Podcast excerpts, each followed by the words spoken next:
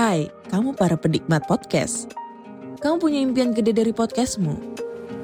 Terus First Story bisa banget bantu kamu. Mulai dari F-Link, Dynamic Audio Insertion, sampai statistik yang komprehensif. Semua ada di First Story.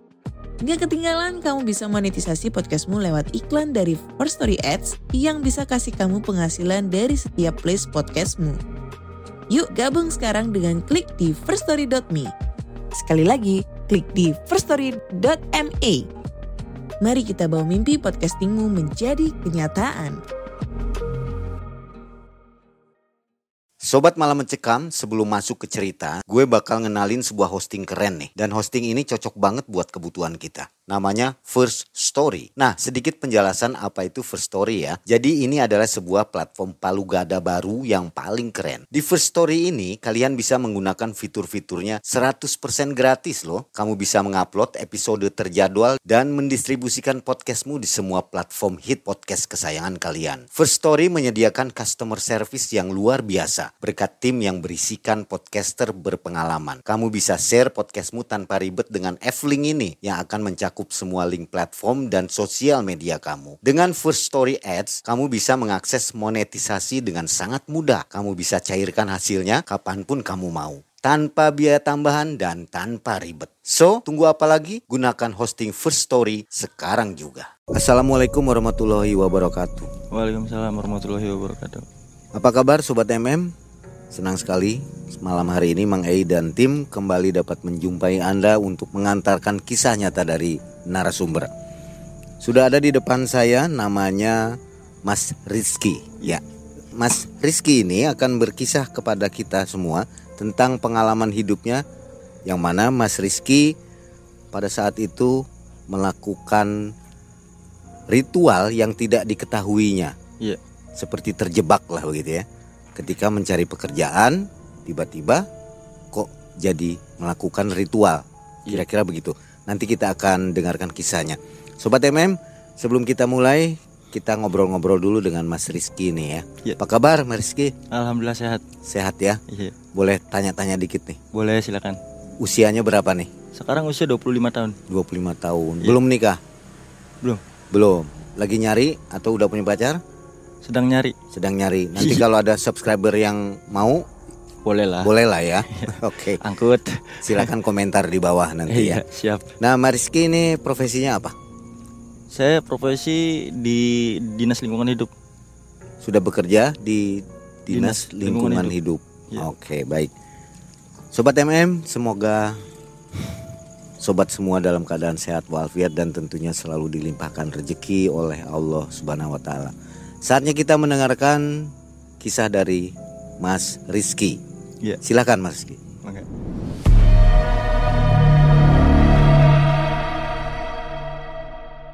Jadi gini Mang Ei, saya ini punya pengalaman dan cerita ini pun baru pertama kali saya menjalani yang namanya minta uang itu ke makhluk gaib. Di situ saya kelas 3 SMP. Situasi di situ itu pas mau ujian nasional. Bila mana SPP ataupun ia ada yang menunggak, kita tidak bisa ikut ujian. Nah, dari sekian murid, saya ngambil orang empat. Untuk dijadikan teman maksudnya. Iya, dijadikan teman. Jadi sekitar umur 15-an lah saya tuh kenal mereka. Nah, di di di circle itu sifat yang umumnya 15 tahun apalagi laki-laki itu pasti lagi masa puber-pubernya.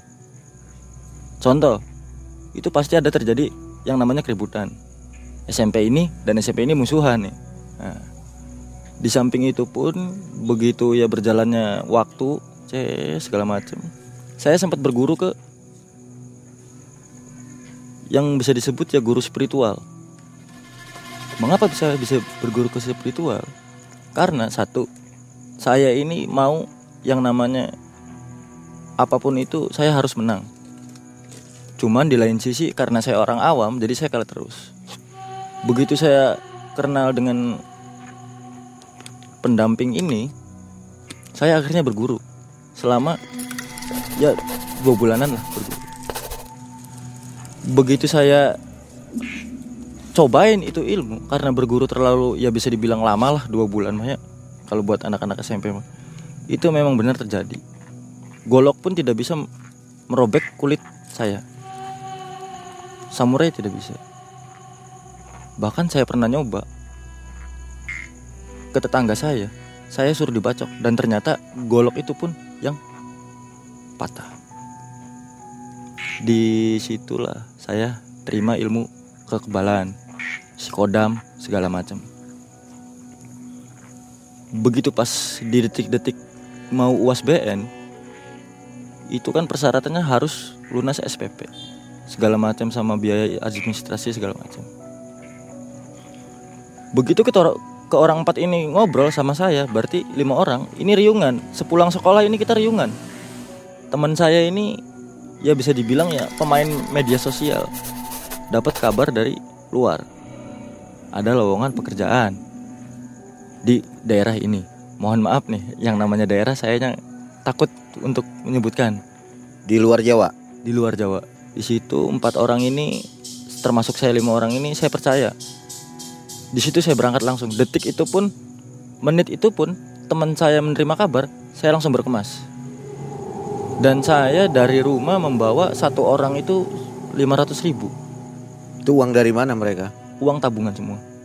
Uang tabungan kita dari uang jajan dan juga dari hasil kerja pulang sekolah jam 12 kita kerja. Nggak tahu itu kuliah panggul segala macam. Dari situ kita berangkat. Jadi begitu sudah nyampe di sana segala macam segala macam saya tadinya dikasih info sama tukang ojek. Mas kalau perusahaan ini adanya sebelah sana. Saya tancap sama teman saya yang empat orang ini.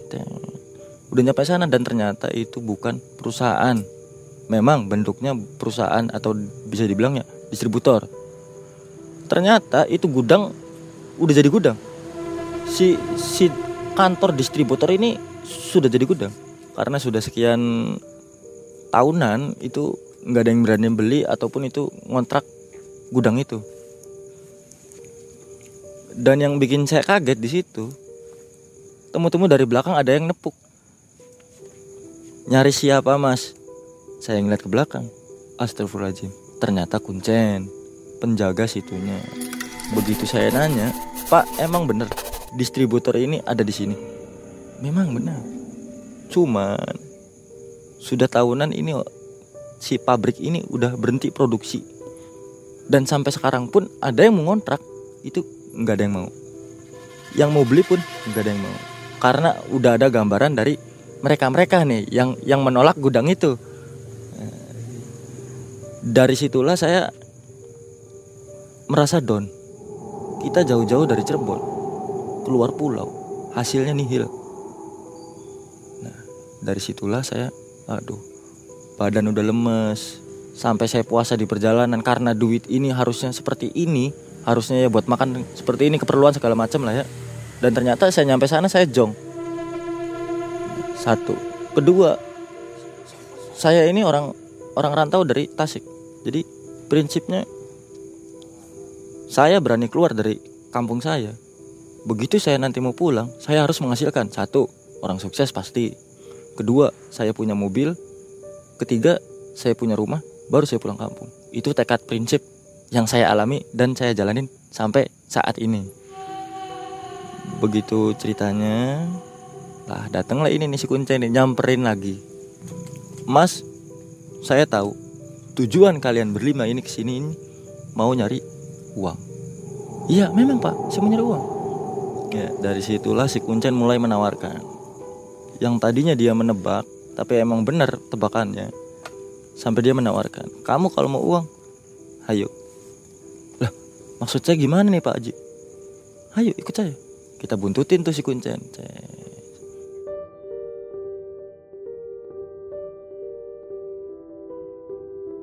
Yang namanya naik naik. Loh kok ini nambah lama nambah dingin? Suasana aura nih cek. Begitu nyampe di tengah panas. Begitu nyampe di tengah perjalanan mau ke hutan larangan ini panas. Loh kok panas? Tadi di bawah adem. Kenapa kok ini bisa panas? Nah, berhubung teman saya bisa ngelihat karena punya ya bisa dibilang ya pendamping dari leluhur merenya kalau saya bisa sebut sih itu kata dia itu menurut dia itu kita udah masuk alam beda. Kita masuk sebelum masuk malam nih. Itu nyampe sana siang ada matahari. Dan ternyata memang benar. Memang benar dunia gaib dan dunia manusia itu ada. Begitu udah nyampe sana aura panas dong. Karena yang saya rasakan panas banget. Itu belum curiga ya, belum curiga. belum belum curiga. Mau itu. dibawa ke mana oleh Iya. kuncen itu? awal itu saya belum belum curiga. Baru ba- baru merasakan yang namanya panas. Ujuk-ujuk nyampe di lokasi itu si kuncen ngomong mas ini ada warning mas. Wah maksudnya gimana pak? Ada warning? Gini mas. Mas kalau dari dari sekian lima orang ini kalau saya gambarin kalau saya tangkap ini orang megang semua. Saya orangnya jujur polos. Memang pak, saya megang pak. Saya me- megang kodam dan megang kebal. Kuncen langsung jawab. Mas, kalau bisa kodamnya emas pendamping emas sekarang dibuang semua. Kita sama-sama masuk ke sana dalam kondisi awam atau murni atau bersih.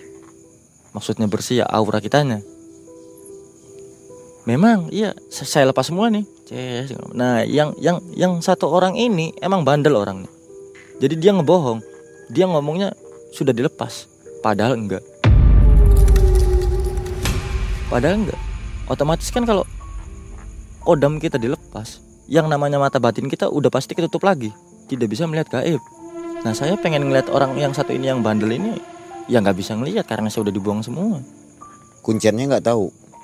Kuncinya nggak tahu, Ma- malah kuncinya wah ini yang yang empat orang udah nih, mana yang satunya ya? Oh itu kayaknya sih lagi lagi ke belakang, kayaknya sih nggak tahu lagi ngerokok, nggak tahu ke mana ya.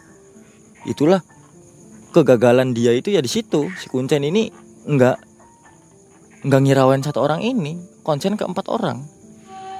Termasuk saya empat orang. Nah yang yang kelima orang ini, yang yang lima orang ini nggak nggak dimasukin. Maksudnya yang satu orang itu nggak dihirauin.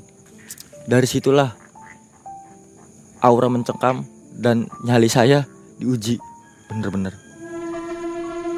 Mas, coba kamu bertapa di sana, di sana, di sana.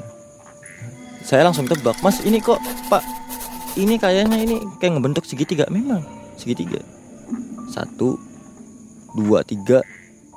Yang dua orang di tengah Mas, siap. Yang dua orang tengah. Teman saya yang tadi ini, yang yang nggak ngelepas pegangannya. Nggak bertanya mau apa.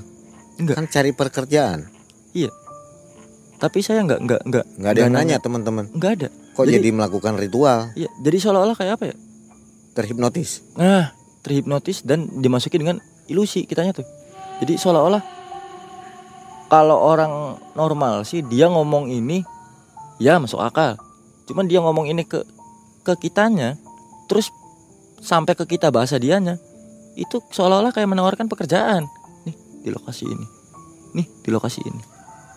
Nah, itulah. Kita bertapa orang lima. Satu, dua, tiga, empat, lima di tengah. Begitu sudah duduk di posisi masing-masing tempat ada yang sila ada yang semacam begini ada yang semacamnya begini. Udah ceritanya sudah pada setar nih. Maksudnya setar sudah pada mau dimulai nih. Ces ces ces. Orang lima nih udah mulai. Ces ces ces. tinggal nunggu aba-aba si mas kalau bisa baju dicopot. Diusahakan makanya kolor. Siap. Lepas. Lepas. Saya pesen satu. Kata si kuncen. Kuncen ngasih ngasih warning lagi nih ng- ngasih warning terakhir. Saya pesan satu ya mas ya. Kalau iya ada gangguan segala macem. Diusahakan mata jangan sampai melek ataupun jangan sampai dibuka. Sebelum saya ngomong buka buka. Kalau bukan saya suaranya berarti jangan itu godaan yang lain. Ya pak. Siapa? Ces jalan itu dari situ yang namanya tiga hari tiga malam. Nggak makan nggak apa. Cuma disediakan minum air putih. Itu pun ada di depan. Di depan maksudnya di depan. Ini orang tiga bentuk segitiga. Nah yang dua orang ini ada di tengah. Nah si minuman itu ada di orang dua ini di depannya. Misal nih contoh. Saya di sini teman saya di sini ini posisi saya lagi di tengah-tengah nih sama sama teman saya ini nih, nih.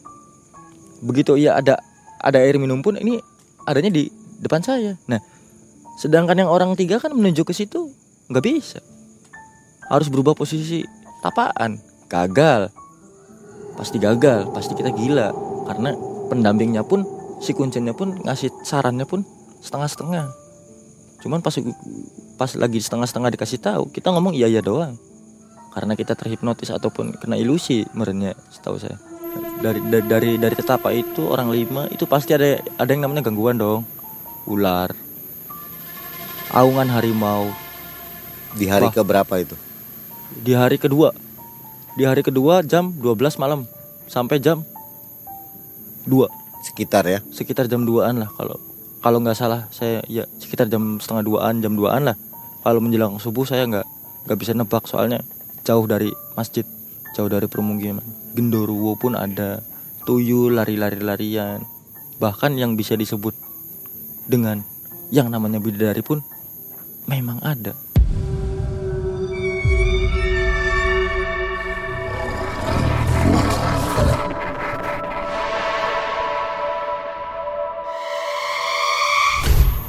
Itu posisi dalam keadaan mata tertutup ya.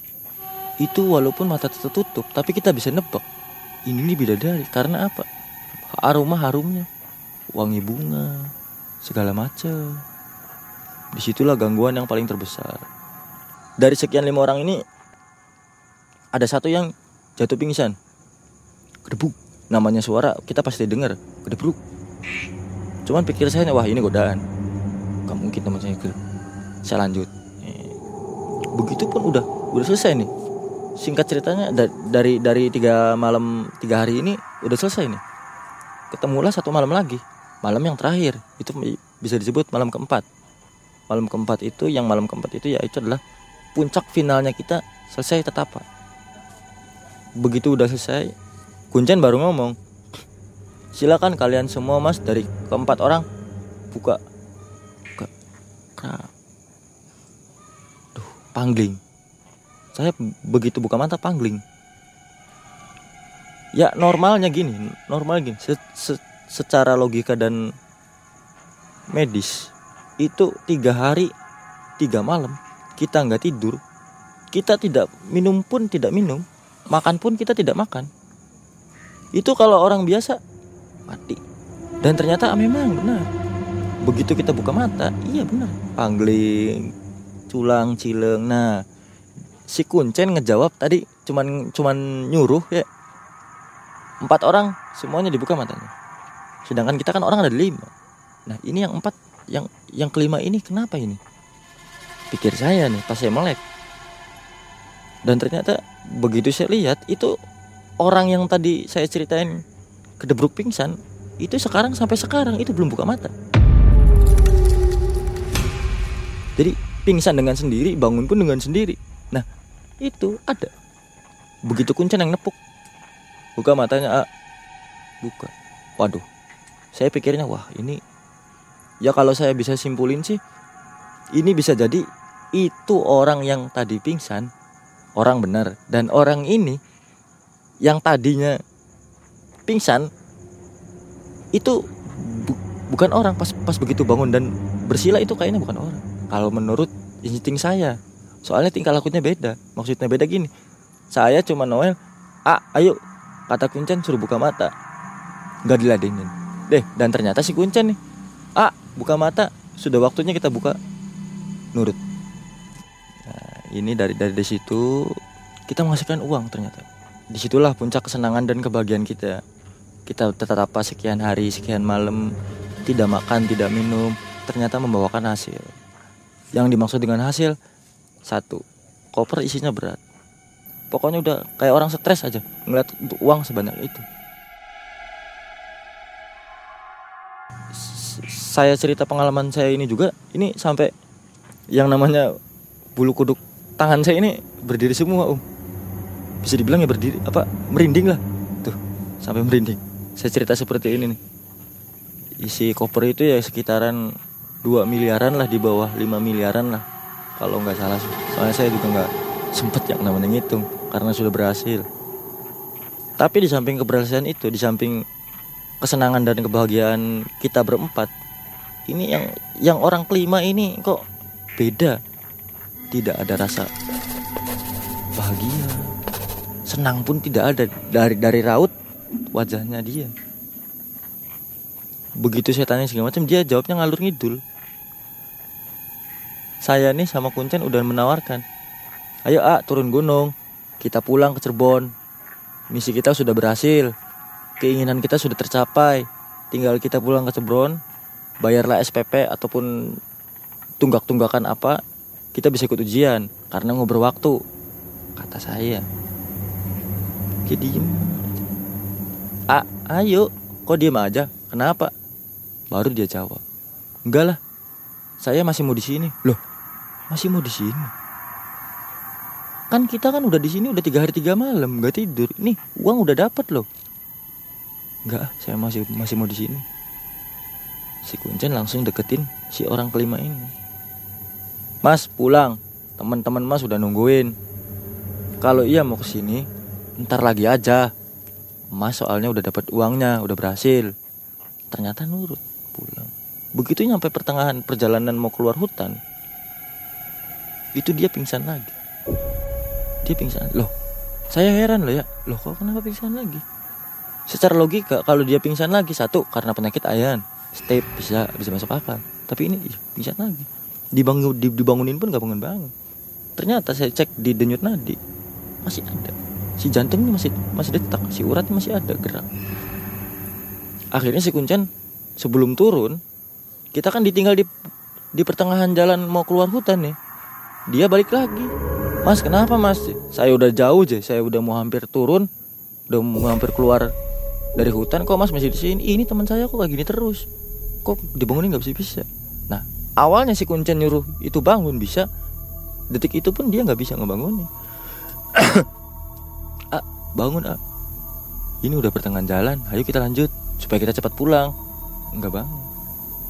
Si kuncen was was turunlah sendiri dia ke bawah. Sinyal HP nggak ada sama sekali. Yang namanya di hutan nggak ada.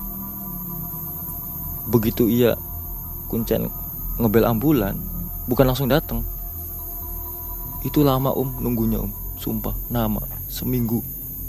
Dari kita menunggu ambulan itu kalau saya mikir logika itu gak masuk akal yang bisa di, yang bisa disebut gak masuk akal gini. Tiga hari tiga malam kita tanpa ketemu nasi ataupun air putih. Dan ditambah ke malam final kita nggak makan. Sampai duit pun itu cair kita nggak makan. Sampai yang namanya kita jalan ke mau keluar hutan di samping pertengahan jalan itu teman saya pingsan pun saya nggak makan. Sampai-sampai kuncen suruh ke bawah suruh manggil ambulan dan saya nggak nggak mikir ke badan saya nggak mikir ke teman. Saya konsen ke orang ini nih yang orang kelima. Karena pingsan mendadak dan dibangun-bangunin tidak bangun. Nurutlah si kuncen ke bawah. Dari situ saya menunggu ambulan ini selama seminggu. Itu yang dinamakan saya bisa nemu makanan itu ya satu. Saya dari singkong saya cabut. Pokoknya ya ya yang ada di alam hutan itu ya bisa disebut ya gimana caranya saya bisa saya bisa makan? Jangankan singkong daun pun saya makan. Karena saking laparnya. Itu jauh dari pemukiman ya? jauh jauh. Itu pun ba- baru setengah perjalanan mau keluar hutan. Jauh banget itu pak. Yang namanya air kalau ia bisa dibilang jijik ya jijik. Air kencing sendiri aja diminum pak. Masa iya sampai minum air kencing? Iya. Karena satu di situ nggak ada air. Yang namanya kali pun tidak ada. Padahal ada. Cuman batinnya saya, mata saya ini masih ditutup sama si bangsa ini. Dan ternyata di balik semua ritualnya saya, ritual teman-teman saya ke sana. Si ini si makhluk gaib ini minta wadah. Yaitu teman saya yang pingsan. Saya awalnya nggak tahu yang namanya minta wadah apa segala macam. Saya nggak tahu. Saya pokoknya udah udah ngegelo aja. Nah kita kita ya menunggu ambulan di situ aja diem aja. Nggak lanjutin jalan nggak lanjutin apa. Karena saya merasa ya bisa dibilang sedih lah. Sedihnya kenapa? Ya itu karena teman saya ini kok nggak bangun bangun ayolah kita senang senang bareng. Kita pulang bareng kita berangkat bareng ya pulang harus bareng dong. Jangan sampai kita pulang harusnya berlima jadi berempat yang satunya jadi bendera kuning. Nah, begitu. Saya ngelihat yang namanya lampu. Lampu motor saya bisa nebak itu motor. Cuman lampu mobil saya udah apa ini mobil ambulan. Satu bukan bukan lang, bukan lampu redup mobil loh yang saya lihat. Lampu tembak ter. Cos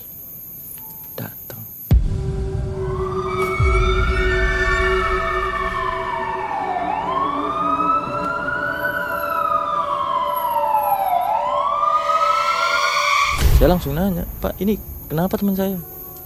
Dan kata si supir ini masih hidup mas. Loh kok masih hidup? Gimana ceritanya? Kan kita nunggu mas. Lama kata saya kata saya. Coba mas dimasukin ke mobil. Kita langsung turun gunung. Siap beres. Kita langsung turun hutan maksudnya saya. Begitu udah masuk memang di yang namanya infus memang masuk dan di situ ada monitor detak jantung nit nit nit nit nit nit hmm, berarti masih hidup Di Bener. ambulan. Iya, di dalam mobil. Dan ternyata itu juga benar. Saya lihat iya, memang masih hidup. Di samping, di luar, nadi. Satu kan nadi. Di nadi saya nggak nggak percaya. Saya ngeliat monitor. Wah berarti udah ada pembuktian. Ya saya mau nggak mau harus percaya. Yang namanya mesin ini tidak bisa menipu. Pasti benar. Begitu mau turun pun, ini nih. Yang bikin saya emosi lagi ini di sini. Dua minggu kita keliling hutan. Nggak ketemu temu yang namanya permukiman. Mau terus. Di situ Supirnya nggak sadar. enggak supir nggak sadar. Karena dia orang awam. Orang orang orang biasa. Begitu saya udah ngeliat. Dan saya rasakan badan saya sendiri. Loh kok badan saya ngerasa beda dan ternyata ya pegangan saya balik lagi. Di samping abis menjalani ritual dari dari pegangan saya hilang dikeluarin. Begitu berhasil pun sebelum nyampe ambulan pun ini ini kodam belum balik. Tapi begitu udah di perjalanan mau arah pulang ini balik. Otomatis dong saya masih bisa ngeliat pasti saya ngeliat yang namanya dunia gaib. Begitu saya melek maka batin saya dibuka lagi anjir. Kok muter-muter doang? Ambulan nih om. Selama dua minggu nih om. Muterin pohon beringin om. Dua minggu lah pak ini muter pak. Katanya sampai sana bentar lagi sejam lagi. Enggak bentar-bentar itu tuh tuh tuh tuh, tuh. udah ada rumah pemukiman warga ngomongnya kata si supir. Wah perumahan dari mana ke situ ya itu masih hutan kok masih rumput kok masih pohon kok. Wah mas ya mas tuh ngantuk je soalnya mas kan tiga hari tiga malam nggak tidur. Wah kok bisa saya dibilang ngantuk? Padahal mata masih normal. Di samping itu ya terus selama dua minggu kita muter. Tak pas mau dua minggu baru kita baru bisa bisa turun. Tahu dua minggu dari mana? karena nebak jam waktu. Jam masih jalan. masih. Alhamdulillah jam masih jalan. Selama dua minggu itu kelihatan siang dan malamnya. kelihatan. Pergantian siang pergantian malam pagi pun kelihatan. Sampai yang namanya adan yang tadinya tidak terdengar jadi terdengar. Cuman ada cumannya. Si supir ini matanya ditutup. Maksudnya ditutup jadi tidak bisa melihat. Dunia gaibnya tidak bisa. Cuman bisa ngeliat itu permungkinan warga. Dan saya kodamnya saya balik itu melihat bahwa itu bukan permukiman warga itu masih hutan. Ya ya kenapa saya bilang masih hutan? Ya karena dua minggu ini saya keliling-keliling pohon beringin loh. Pohon beringin saya kelilingin semua. Sama si supir dikelilingin. Bensinnya nggak habis. itu yang bikin saya heran bensin nggak habis sepedom apa sepedometer yang buat jarak tempuh itu masih segitu aja kalau iya pun itu muterin pohon beringin satu logikanya bensin habis Kedua, ada jaraknya yang harus jalan dong. Wah ini udah sekian kilo nih. Tapi ini nggak jalan. Bensin normal. Terus makan selama dua minggu? Nggak.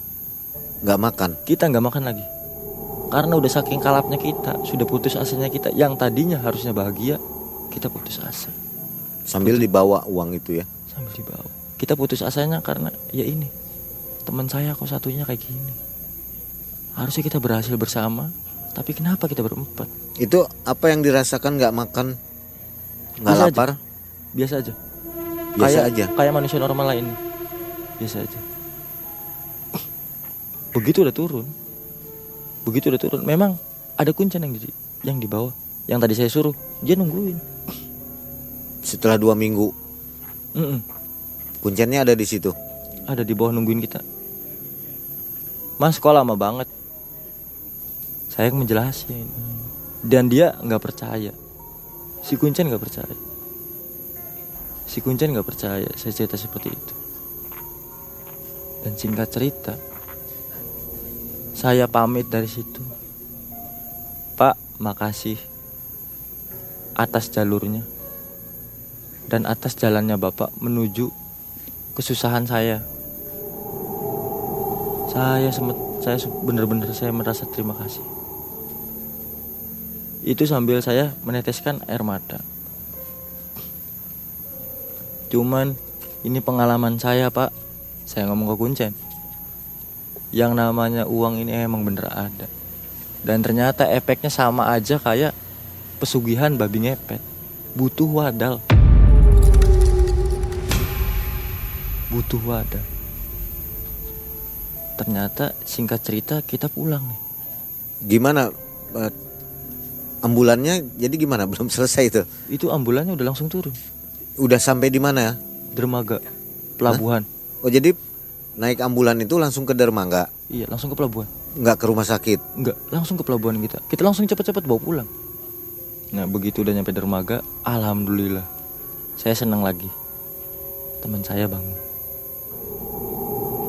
Wah, udah sampai mana? Alah. Udah mah bangunnya lama. Begitu bangun nanya, udah sampai mana? Kapal. Mau ke mana? Ya pulang ya. Masa iya kita mau nginep di sini? Di sini bukan kota kita kok. Kita Cirebon katanya. Pulang. Sampai di Cirebon barulah Itulah yang namanya senangnya saya, senangnya orang empat. Aduh, alhamdulillah. Kita udah nyampe Cirebon. Itu om, kalau om yang memang nggak percaya ya pasti nggak percaya. Karena ini cerita saya sendiri dan cerita nyata kehidupan saya, pengalaman saya.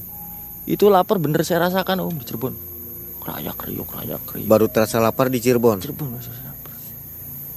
Saya borong tuh yang namanya jajanan toko. Saya ngasih uang pun saya nggak nyadar itu saya ngasih uang ke dia segepok nggak nyadar. Pas sorenya saya balik lagi nih ke warung itu. Saya ngeluarin duit selembar. Pertama saya segepok, saya nggak sadar. Nah begitu saya sadar saya ngasih balik lagi ke toko itu saya ngasih selembar. Apa yang terjadi? Pihak toko ngomongnya seperti ini, Mas Tadi Mas ngasihnya daun dah segepok. Wah, kok daun? Ya ini ada buktinya. Daun. Ada. Kalau uang gepok kan ada nominal kertas itunya tuh. 10 juta, sejuta ya. Nah, di situ aja ada, nominalnya ada. Cuman uangnya kertas. Eh, uangnya ini apa? Daun. Wah, kok daun? Nih, kalau yang ini sih daun bukan? Wah, ini baru uang. Ngomongnya, wah ini baru uang. Wah, berarti Mas tadi harus bayar dong. Kerugian saya toko saya kan diborong sama emas dan segala macamnya saya ganti besoknya Nggak marah dia. dan ternyata ada guru gu- guru spiritual saya udah nunggu di terminal kejawanan pelabuhan kejawanan. Udah nunggu udah nunggu di situ. Sampai dia nanya assalamualaikum. Waalaikumsalam. Dah, ada pak ustadz. Pak udah lama nunggu saya. Udah. Nah, di samping itu saya dikasih tahu sama guru spiritual. Itu duit yang di koper bukan duit halal bukan duit umat manusia. Loh kok bisa? Bisa? Kamu ke sana niat apa? Kerja? Ada pabrik nggak ada kamu bawa duit banyak ini gimana? Saya jujur jawabnya ya, karena saya ikut ritual. Astagfirullahaladzim. Ikut ritual astagfirullahaladzim. Ini uang setan. Uang setan harus habis sama setan. Lah setannya siapa pak? Ya ini kalian sudah bawa duit setan. Kamu tahu lagi tadi toko pertama kenapa komplain? Loh kok tahu? Saya mikirnya kok, kok tahu ujian pun masih kita jalanin walaupun kita telat datang ke sekolahnya karena menyelesaikan administrasi segala macam Pakai uang itu. pakai uang itu Itu pas bayar SPP kan Ya. pasti ketahuan dong uangnya i- daun. kalau om mau tahu itu uang yang saya bayarin ke SPP itu uang yang 2 juta 500 sisanya di luar sisanya daun. Yang 2 juta 500 tuh yang awal murah saya dari Cirebon sampai sana. Itu saya pakai buat ujung-ujungnya buat bayar SPP anjing ini duit. Kenapa duitku bisa jadi daun? Di situ sa- sadar saya kalau itu daun. Cuman yang saya heran ini yang 2 juta, yang 2 juta 500 kok nggak jadi daun? Uang asli tadi ya. uang asli. Oke. Begitu udah sampai di rumah segala macam cerita sama keluarga masing-masing istilah kasarnya tuh ya. Orang tua sedih om. Sedihnya kenapa? Ini anak kepulang-pulang baru sekarang pulang. Mukanya kucel. Bajunya kotor semua. Itu menurut pandangan orang tua masing-masing. Berarti yang pergi ini semua anak SMP ya. SMP Anak-anak umur 15 tahun waktu itu ya. 16 tahun yang masa-masa mau puber aja lah. Ya, mau masuk SMA ya, sekitar 15 tahunan. Oke, dari kisah ini apa yang ingin disampaikan? dari kisah dan kisah nyatanya saya dan pengalaman saya yang saya rasakan. Kalian jangan tiru seperti saya. Jangan sampai kita lari ke gaib. Itu pasti ada efek mendingan kita meminjam uang daripada kita minta uang ke makhluk gaib Oke, pesan saya di situ baik terima kasih. Kisah yang sangat menginspirasi untuk kita semua ya, bahwa jangan lakukan mencari uang dengan cara instan. iya Jadi ini kalau saya lihat adalah terjebak ya oleh si Terjebak, kuncen yang tadi. Ya, Mungkin benar. seperti gendam atau hipnotis ya. iya ilusi lah Ya. Terima kasih Mas Rizky atas kisahnya. Ya, Mudah-mudahan selalu dalam keadaan sehat walafiat dan teman-temannya juga ya. iya amin Baik saya Mang Ei dan tim undur diri. Assalamualaikum warahmatullahi wabarakatuh. Waalaikumsalam warahmatullahi wabarakatuh